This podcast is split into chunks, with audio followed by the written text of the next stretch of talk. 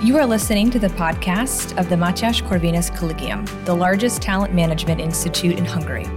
If you want to know more about our mission, please look up our English website at m c c dot h u slash e n or check out our Facebook, Instagram, and Twitter channels. For interesting articles and analysis of our professors, external contributors, and students, look up our knowledge base at corvinak dot h u slash e n. Liebe Zuhörerinnen und Zuhörer, mein Name ist Alexander Rasthofer und ich bin Forschungsassistent am Deutsch-Ungarischen Institut für Europäische Zusammenarbeit am Matyas Corvinus Collegium. Heute haben wir Frank Lübberding bei uns zu Gast, mit dem wir über das Thema der europäische Medienraum im Wandel sprechen werden. Zur kurzen Vorstellung, Herr Lübberding ist ein freier Publizist, er ist Journalist und Autor für das politische Feuilleton überregionaler deutscher Zeitungen. Er wurde neunzehnhundertdreiundsechzig in Lotte, Nordrhein-Westfalen geboren, direkt an der Grenze zu Niedersachsen. Und wir freuen uns, dass Sie heute zu uns nach Budapest gekommen sind. Herzlich willkommen, Herr Lübberding. Ich freue mich auch. Herzlich vielen Dank für die Einladung. Herr Lübberding, die Welt, die wir kennen, kennen wir durch die Massenmedien. Dieses Zitat des bekannten Philosophen Niklas Luhmann haben Sie jüngst im Zusammenhang mit dem Medienwandel verwendet.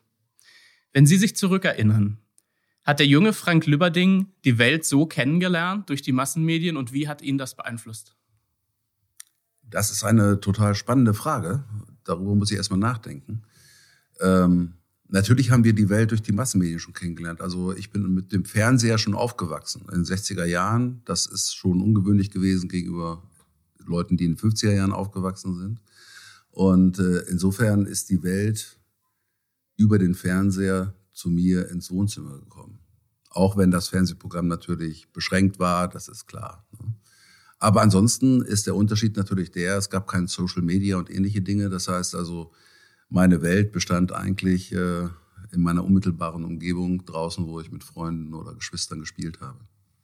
Sie sprachen im Kontext mit diesem Zitat auch von dem Begriff der europäischen Öffentlichkeit.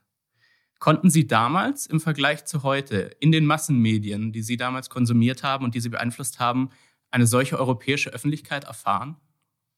Also in sechziger Jahren natürlich nicht. Mit fünf, sechs Jahren spielt das natürlich keine Rolle. Gehen wir mal davon aus, so ab den siebziger Jahren, fünfzehn, sechzehn, siebzehn.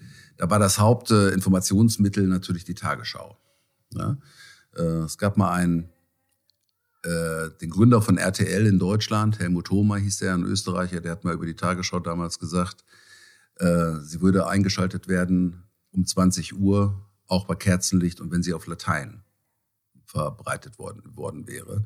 Das heißt, die Tagesschau um acht Uhr, das war so eine Art Heiligtum. Also dort haben die Deutschen erfahren, was in der Welt passiert. Und natürlich spielte die Europäische Wirtschaftsgemeinschaft damals schon eine Rolle, aber eigentlich äh, äh, ja nur im ökonomischen Zusammenhang. Also wenigstens habe ich das so wahrgenommen. Also ich habe in dem Vortrag gestern ja auch von den berühmten Butterbergen gesprochen.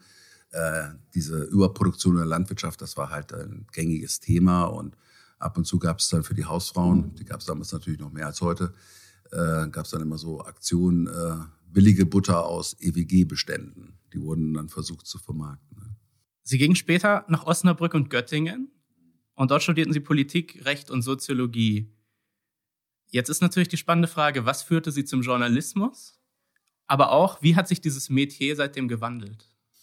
Journalismus ist eigentlich ein Zufall. Ich habe angefangen zu schreiben und dann irgendwann mal äh, wurde ich angesprochen, ob ich das nicht für die Taz und den W D R schreiben sollte. Ich bin also ein klassischer Quereinsteiger in den Journalismus, habe nie eine Journalismusschule oder sowas besucht. Ich habe das Schreiben durch Schreiben gelernt. Also ich hoffe, äh, meine Texte sind auch entsprechend lesbar. Und äh, wie hat sich der Journalismus verändert? Ja, da bin ich ein ganz gutes Beispiel dafür. Also früher war natürlich der Journalismus eine Art Closed Shop. Das heißt, es gab äh, überregionale Medien, Medien generell und dort reinzukommen, das war schon so eine Art, äh, ja, wie soll man das sagen, Glitterschlag. Äh, und wer dort halt dementsprechend auch bei der F A Z mal, beim Spiegelstern oder ich weiß nicht wo gelandet war, äh, der hatte eigentlich Äh, ja, sein Leben gemacht in beruflicher Perspektive. Aber es war ein beschränktes Reservoir, beschränkter Stellenmarkt. Und äh, das hat sich natürlich mit der Digitalisierung ab den neunziger Jahren total verändert. Das heißt, plötzlich konnte jeder eigene Blogs aufmachen, jeder konnte irgendwo journalistisch tätig werden. Und diese klassische, wir nennen das ja im Journalismus Gatekeeper-Funktion, das heißt, jemand, der in der Welt vorkommen wollte, brauchte uns als Journalisten, damit wir das veröffentlichen, äh, war auf einmal nicht mehr möglich. Und dementsprechend hat sich auch der Journalismus natürlich gewandelt. Ne? Einerseits Professionalisierung von, von Leuten, die halt nicht äh, professionell Journalismus vorher gemacht hatten, und andererseits auch durchaus ein Element von Demokratisierung. Das heißt also, das Medienangebot ist natürlich wahnsinnig viel vielfältiger geworden im Gegensatz zu früher. Jetzt erwähnten Sie in Ihren Ausführungen die großen deutschen Medienhäuser wie zum Beispiel die Taz oder die F A Z. Das sind ja bekanntermaßen die Aushängeschilder des deutschsprachigen Qualitätsjournalismus, zumindest des alten, wie wir ihn kennen. Wie kann man heutzutage gerade in dieser digitalisierten Medienwelt den Qualitätsjournalismus noch wahren? Qualitätsjournalismus ist natürlich auch eine Frage des Geldes, finanzieller Möglichkeiten. Also wenn äh, ich eine großartige oder eine lange Recherche haben, machen will zu einem Thema, wo man denkt, das ist ein Thema, vielleicht sogar ein Skandal, äh, und ich will da, wie das früher der Spiegel natürlich oft gemacht hat, ich will da zwei, drei, vier Leute abstellen, die dann ein halbes Jahr recherchieren, dann kann sich natürlich nach einem halben Jahr auch herausstellen, die vier Leute haben wahnsinnig viel recherchiert, aber es kommt am Ende nichts bei heraus. Das heißt aber, du musst dir so etwas leisten können. Und da sind natürlich die finanziellen Mittel heute wesentlich geringer geworden. Der Vorteil aber heute ist natürlich, äh, Recherche ist viel einfacher. Also wer halbwegs mit Suchmaschinen umgehen kann, wer gelernt hat zu selektieren, wer wichtig von unwichtig äh, unterscheiden kann, also gewisse journalistische Qualitätskriterien erfüllt, ähm, der kann natürlich auch viel mehr von zu Hause aus machen als früher. Also wenn ich früher amerikanische Regierungsdokumente haben wollte, dann musste ich nach Washington fahren, das brauche ich heute nicht mehr. Und äh, Qualitätsjournalismus zeichnet sich einfach dadurch aus, dass er, ähm, dass er Sorgfalt, vielleicht vor Schnelligkeit geht, dass er Meinung von Berichterstattung trennt. Äh, mein Grundsatz als Journalist ist ganz einfach zu beschreiben, ähm, ich will weniger meine Meinung sagen, sondern ich will Leser und Leserinnen anregen, über ein Thema nachzudenken. Und wenn die dann gesagt haben, ah, das ist ein Aspekt, den kannte ich vorher noch nicht, ist das für mich ein Erfolg. Welche Schlussfolgerungen die politisch daraus ziehen und welche Meinungen sie daraus entwickeln, das ist davon völlig unabhängig. Das müssen die Leserinnen selbst wissen. Das ist für mich Qualität. Ihren Ausführungen zufolge würden Sie aber dann sagen, dass die digitale Beschleunigung der Medienwelt durchaus diesem hohen Standard an Qualitätsjournalismus geschadet haben könnte? Ist die Zeit der großen investigativen Journalisten vielleicht vorbei oder hat sich die, diese Zeit nur gewandelt? Ja, man muss ja sehen, wir leben ja, wir haben ja heute viel mehr Informationen zur Verfügung, als das früher der Fall war. Also ähm, wenn ich mir ein Mediensystem heute angucke, da ist der Journalismus nur so ein kleiner Aspekt. Äh, mal ein klassisches Beispiel. Früher, wenn äh, Unternehmen irgendwelche neuen Produkte vorgestellt haben, ob das Autos ist oder ich war Reisen oder Kosmetika, dann waren Journalisten natürlich wichtige Ansprechpartner, um äh, für diese ähm, Produkte Öffentlichkeit herzustellen. Ja, heute sind Journalisten völlig irrelevant. Heute geht es um Influencer. Und diese Influencer haben ja zum Teil hunderttausende, Millionen äh, äh, Zuschauer, meinetwegen auf YouTube. Und die erreichen unendlich viel mehr Leute als wir heutzutage. Das heißt, der Journalismus an sich ist nur noch eine ganz kleine, fast schon eine Nische in diesem Mediensystem, wo wahnsinnig viele Informationen von allen möglichen Akteuren äh, vermittelt werden und verbreitet werden. Und ähm, der Journalismus selber ist natürlich in einer Konkurrenzsituation zu solchen anderen Angeboten. Und zum Zweiten ist äh, er durch die Social Media, durch die Geschwindigkeit und so weiter äh, natürlich enorm unter Druck geraten. Also angenommen, es passiert irgendwo etwas, ein Anschlag oder sonst etwas, ja, da kann ich natürlich nicht erst acht Stunden warten, bevor ich einen Bericht mache, wie früher, dann habe ich die Tageszeitung äh, aufgeschlagen, sondern das kann, in der Minute, in der es passiert, geht es schon online, obwohl man überhaupt nicht weiß genau, was dort passiert ist.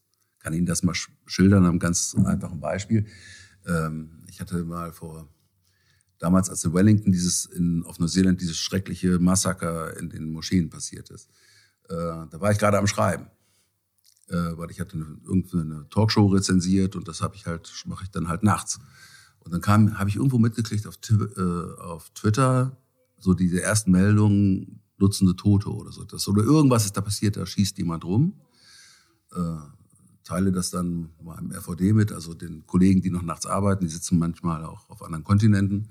Ja, und dann konnte man wirklich bemerken oder so etwas wie mit einem rasanten Tempo, das weltweit ein Thema wurde. Obwohl natürlich niemand etwas wusste. Und dann kam die Geschichte, der hat das ja sogar live im Livestream gemacht von seinen Morden. Und äh, das war so eine typische Situation, wie, äh, wie sich Journalismus verändert hat.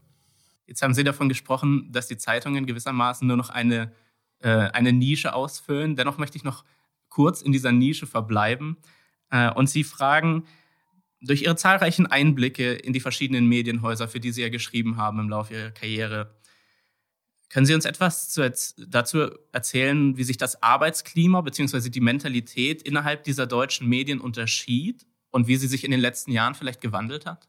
Ja, da bin ich vielleicht der falsche Ansprechpartner. Ich bin ja jemand, der ähm, immer Homeoffice macht. Das heißt, ich bin ja Autor, sitze irgendwo an meinem Wohnort. Das kann das Sauerland sein oder äh, jetzt Werl. Und dort sitze ich und schreibe Artikel. Das heißt, ich nehme die Welt natürlich auch weniger aus. Ich habe natürlich redaktionelle Kontakte, aber ich bin jetzt nicht an Redaktionskonferenzen und so etwas, sondern ich, mache, ich bekomme einen Auftrag, mache die Gedanken über irgendein Thema, schreibe meinetwegen über Ungarn oder ich weiß nicht was. Und äh, dann mache ich das und äh, spreche mich natürlich auch ab mit Kollegen und so. Ähm, insofern bin ich der falsche Ansprechpartner. Was aber sicherlich richtig ist, jüngere Kollegen haben, haben natürlich eine andere Sozialisation. Also um es mal so auszudrücken, meine Generation ist vielleicht die letzte Generation, die noch im analogen Zeitalter aufgewachsen ist. Die, wenn sie etwas nachgucken wollte, hat sie ein Lexikon in Buchform benutzt. Das konnte auch schon zehn, fünfzehn Jahre alt sein. Und äh, die heutige Generation ist natürlich äh, schon mit diesem neuen Mediensystem aufgewachsen und dementsprechend hat sie die Möglichkeiten, kann sie nutzen, aber auch die Probleme. Aber sie hat natürlich auch andere politische, ökonomische und so weiter Erfahrungen gemacht. Ne? Also für heutige Generationen, äh, die jetzt in den letzten fünfzehn Jahren, die haben eine Wirtschaftskrise zum Beispiel gar nicht mehr erlebt. Ne? Junge Leute sind knappes Gut geworden in vielen Branchen und äh, die gehen davon aus, wie selbstverständlich, ich finde auch einen Job. Journalismus übrigens nicht. Ne? Da ist der, der ist auf dem absteigenden Ast ökonomisch gesehen. Aber in vielen anderen Branchen ist das so. Und das ändert natürlich auch die Mentalität. Sie waren überdies auch beim öffentlich-rechtlichen Rundfunk tätig, meines Wissens nach beim W D R. Hat der öffentlich-rechtliche Rundfunk in Deutschland, aber auch in Europa aus Ihren Erfahrungen heraus ein strukturelles Problem? Mittlerweile schon, ja. Also ähm, der öffentlich-rechtliche Rundfunk, der lebt ja bei uns davon, dass äh, jeder äh, Haushalt mit Ausnahmen, also wo soziale, aus sozialen Gründen keine Beiträge bezahlt werden müssen, keine Abgaben, äh, wo jeder seinen Beitrag dazu leistet. Das heißt, er muss auch jeden, jeden Nutzer dementsprechend einbinden in seiner Programmgestaltung. Das heißt nicht, dass jetzt jede Nische in der Gesellschaft, jede einzelne Gruppe in irgendeiner Form da vorkommen muss, aber sie müssen sich irgendwo drin wiederfinden. Und das stellt unter heutigen Bedingungen natürlich enorme Herausforderungen auch an den öffentlich-rechtlichen Rundfunk. Also wenn er zum Beispiel eine Berichterstattung macht, die eindeutig geprägt ist von einer gewissen äh, politischen Geisteshaltung, auch in den normalen äh, Nachrichtensendungen. Also zum Beispiel, dass plötzlich gegendert wird, dass das Klimathema hochgezogen wird und ähnliche Sachen, dass also eine politische Agenda erkennbar ist, dann äh, verliert er natürlich Legitimation. Weil er nimmt in, in der Berichterstattung äh, wird ein Teil äh, dieser politischen Agenda. Ansonsten kann natürlich der öffentlich-rechtliche Rundfunk Meinungsbeiträge machen, Kommentare, ist völlig in Ordnung. Äh, ein Kommentar ist auch nie ausgewogen, sonst ist er ja kein Kommentar, sondern irgendwie, äh, ich weiß nicht was. Und äh, natürlich kann es auch Magazinbeiträge, ob das nun Report ist oder Monitor, sonst was sind, die einseitig sind, die zugespitzt sind, das ist alles völlig in Ordnung. Aber in der normalen Berichterstattung hat das einfach nichts zu suchen. Und das ist genau das Problem, was der öffentlich-rechtliche Rundfunk zurzeit hat. Er verliert dadurch als Informationsmedium Legitimation. Weil Leute schalten nicht mehr ein oder schalten gleich weg.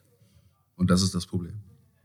Die Leute, die dann vielleicht wegschalten oder nicht mehr einschalten, gehen auch oft ins Internet als Quelle ihrer Nachrichten. Wir haben ja vorhin bereits ein bisschen über die Digitalisierung der Medienwelt gesprochen und die Verlagerung in den digitalen Raum.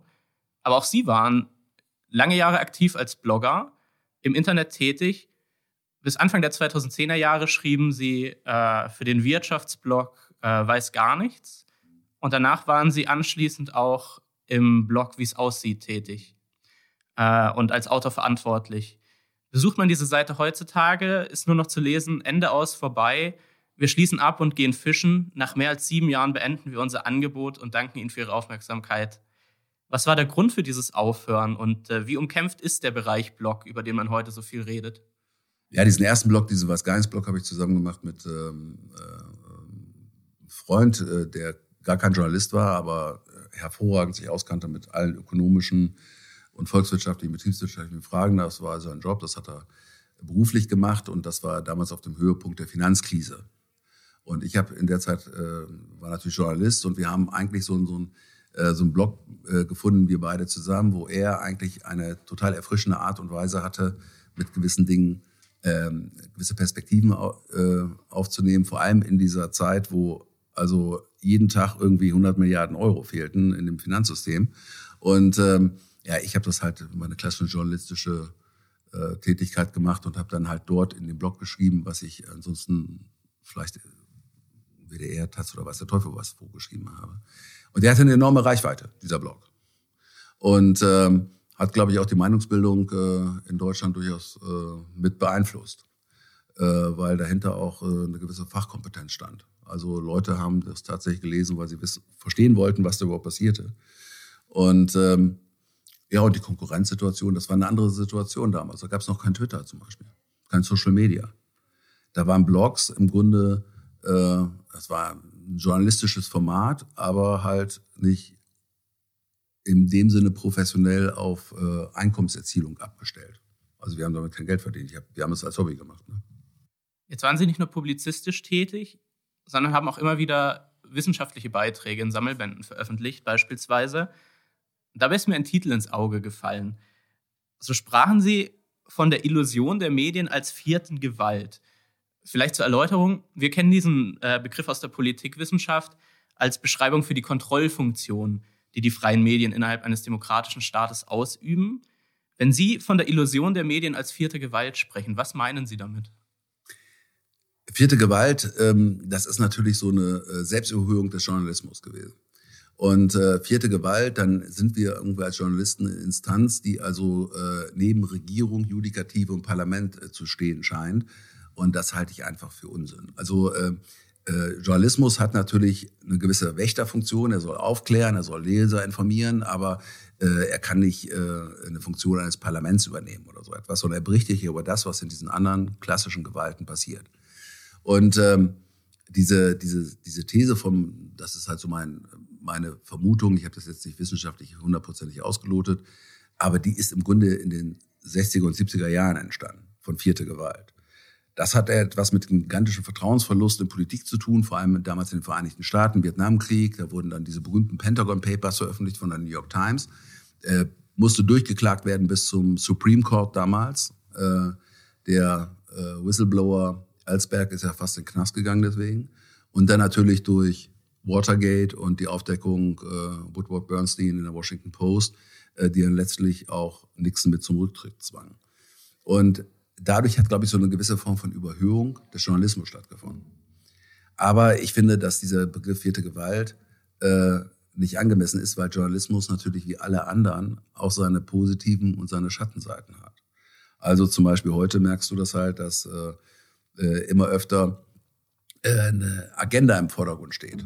Also den Leuten gewissermaßen äh, eine Deutungshoheit durchzusetzen und sich Journalisten an so etwas beteiligen und Äh, und nicht mehr äh, sie ihre Funktion darin sehen, die Meinungsbildung bei den Lesern und Leserinnen zu ermöglichen. Und dadurch bekommen wir immer mehr so eine Blasensituation, wo jeder nur noch das liest, was ihm gefällt und äh, den Rest nicht mehr wahrnimmt. Das ist ja eines der grundsätzlichen Probleme von heute. Und deswegen finde ich diesen Begriff vierte Gewalt einfach nicht angemessen. Als letztes möchte ich mit Ihnen noch über Medienjournalismus reden.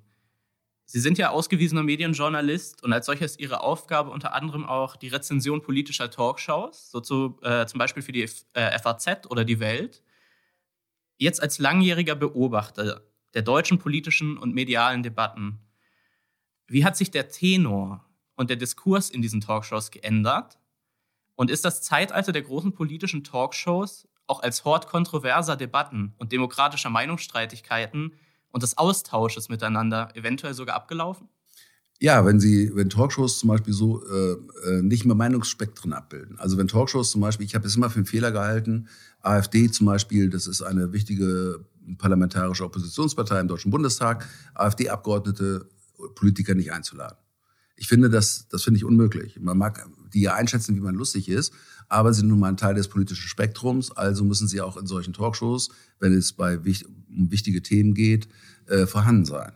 Und dann gab es natürlich in den Talkshows in den letzten Jahren, manchmal hatte das schon fast realsatirischen Charakter, einen totalen Überhang zum Teil von, äh, von grünen Themen und auch von äh, dementsprechenden grünen Politikern.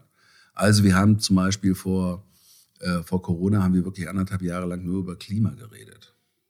Und, äh, äh, und dieses Thema ist ja irgendwie ist ja ein wichtiges Thema, aber das in den Medien diese dominante Stellung, die es dann anderthalb Jahre hatte, ist natürlich auch eine Form von, ähm, äh, von Agenda-Setting, um es mal so auszudrücken. Und, ähm, äh, und dadurch bekommt dann äh, die ganze politische Debatte eine Schieflage.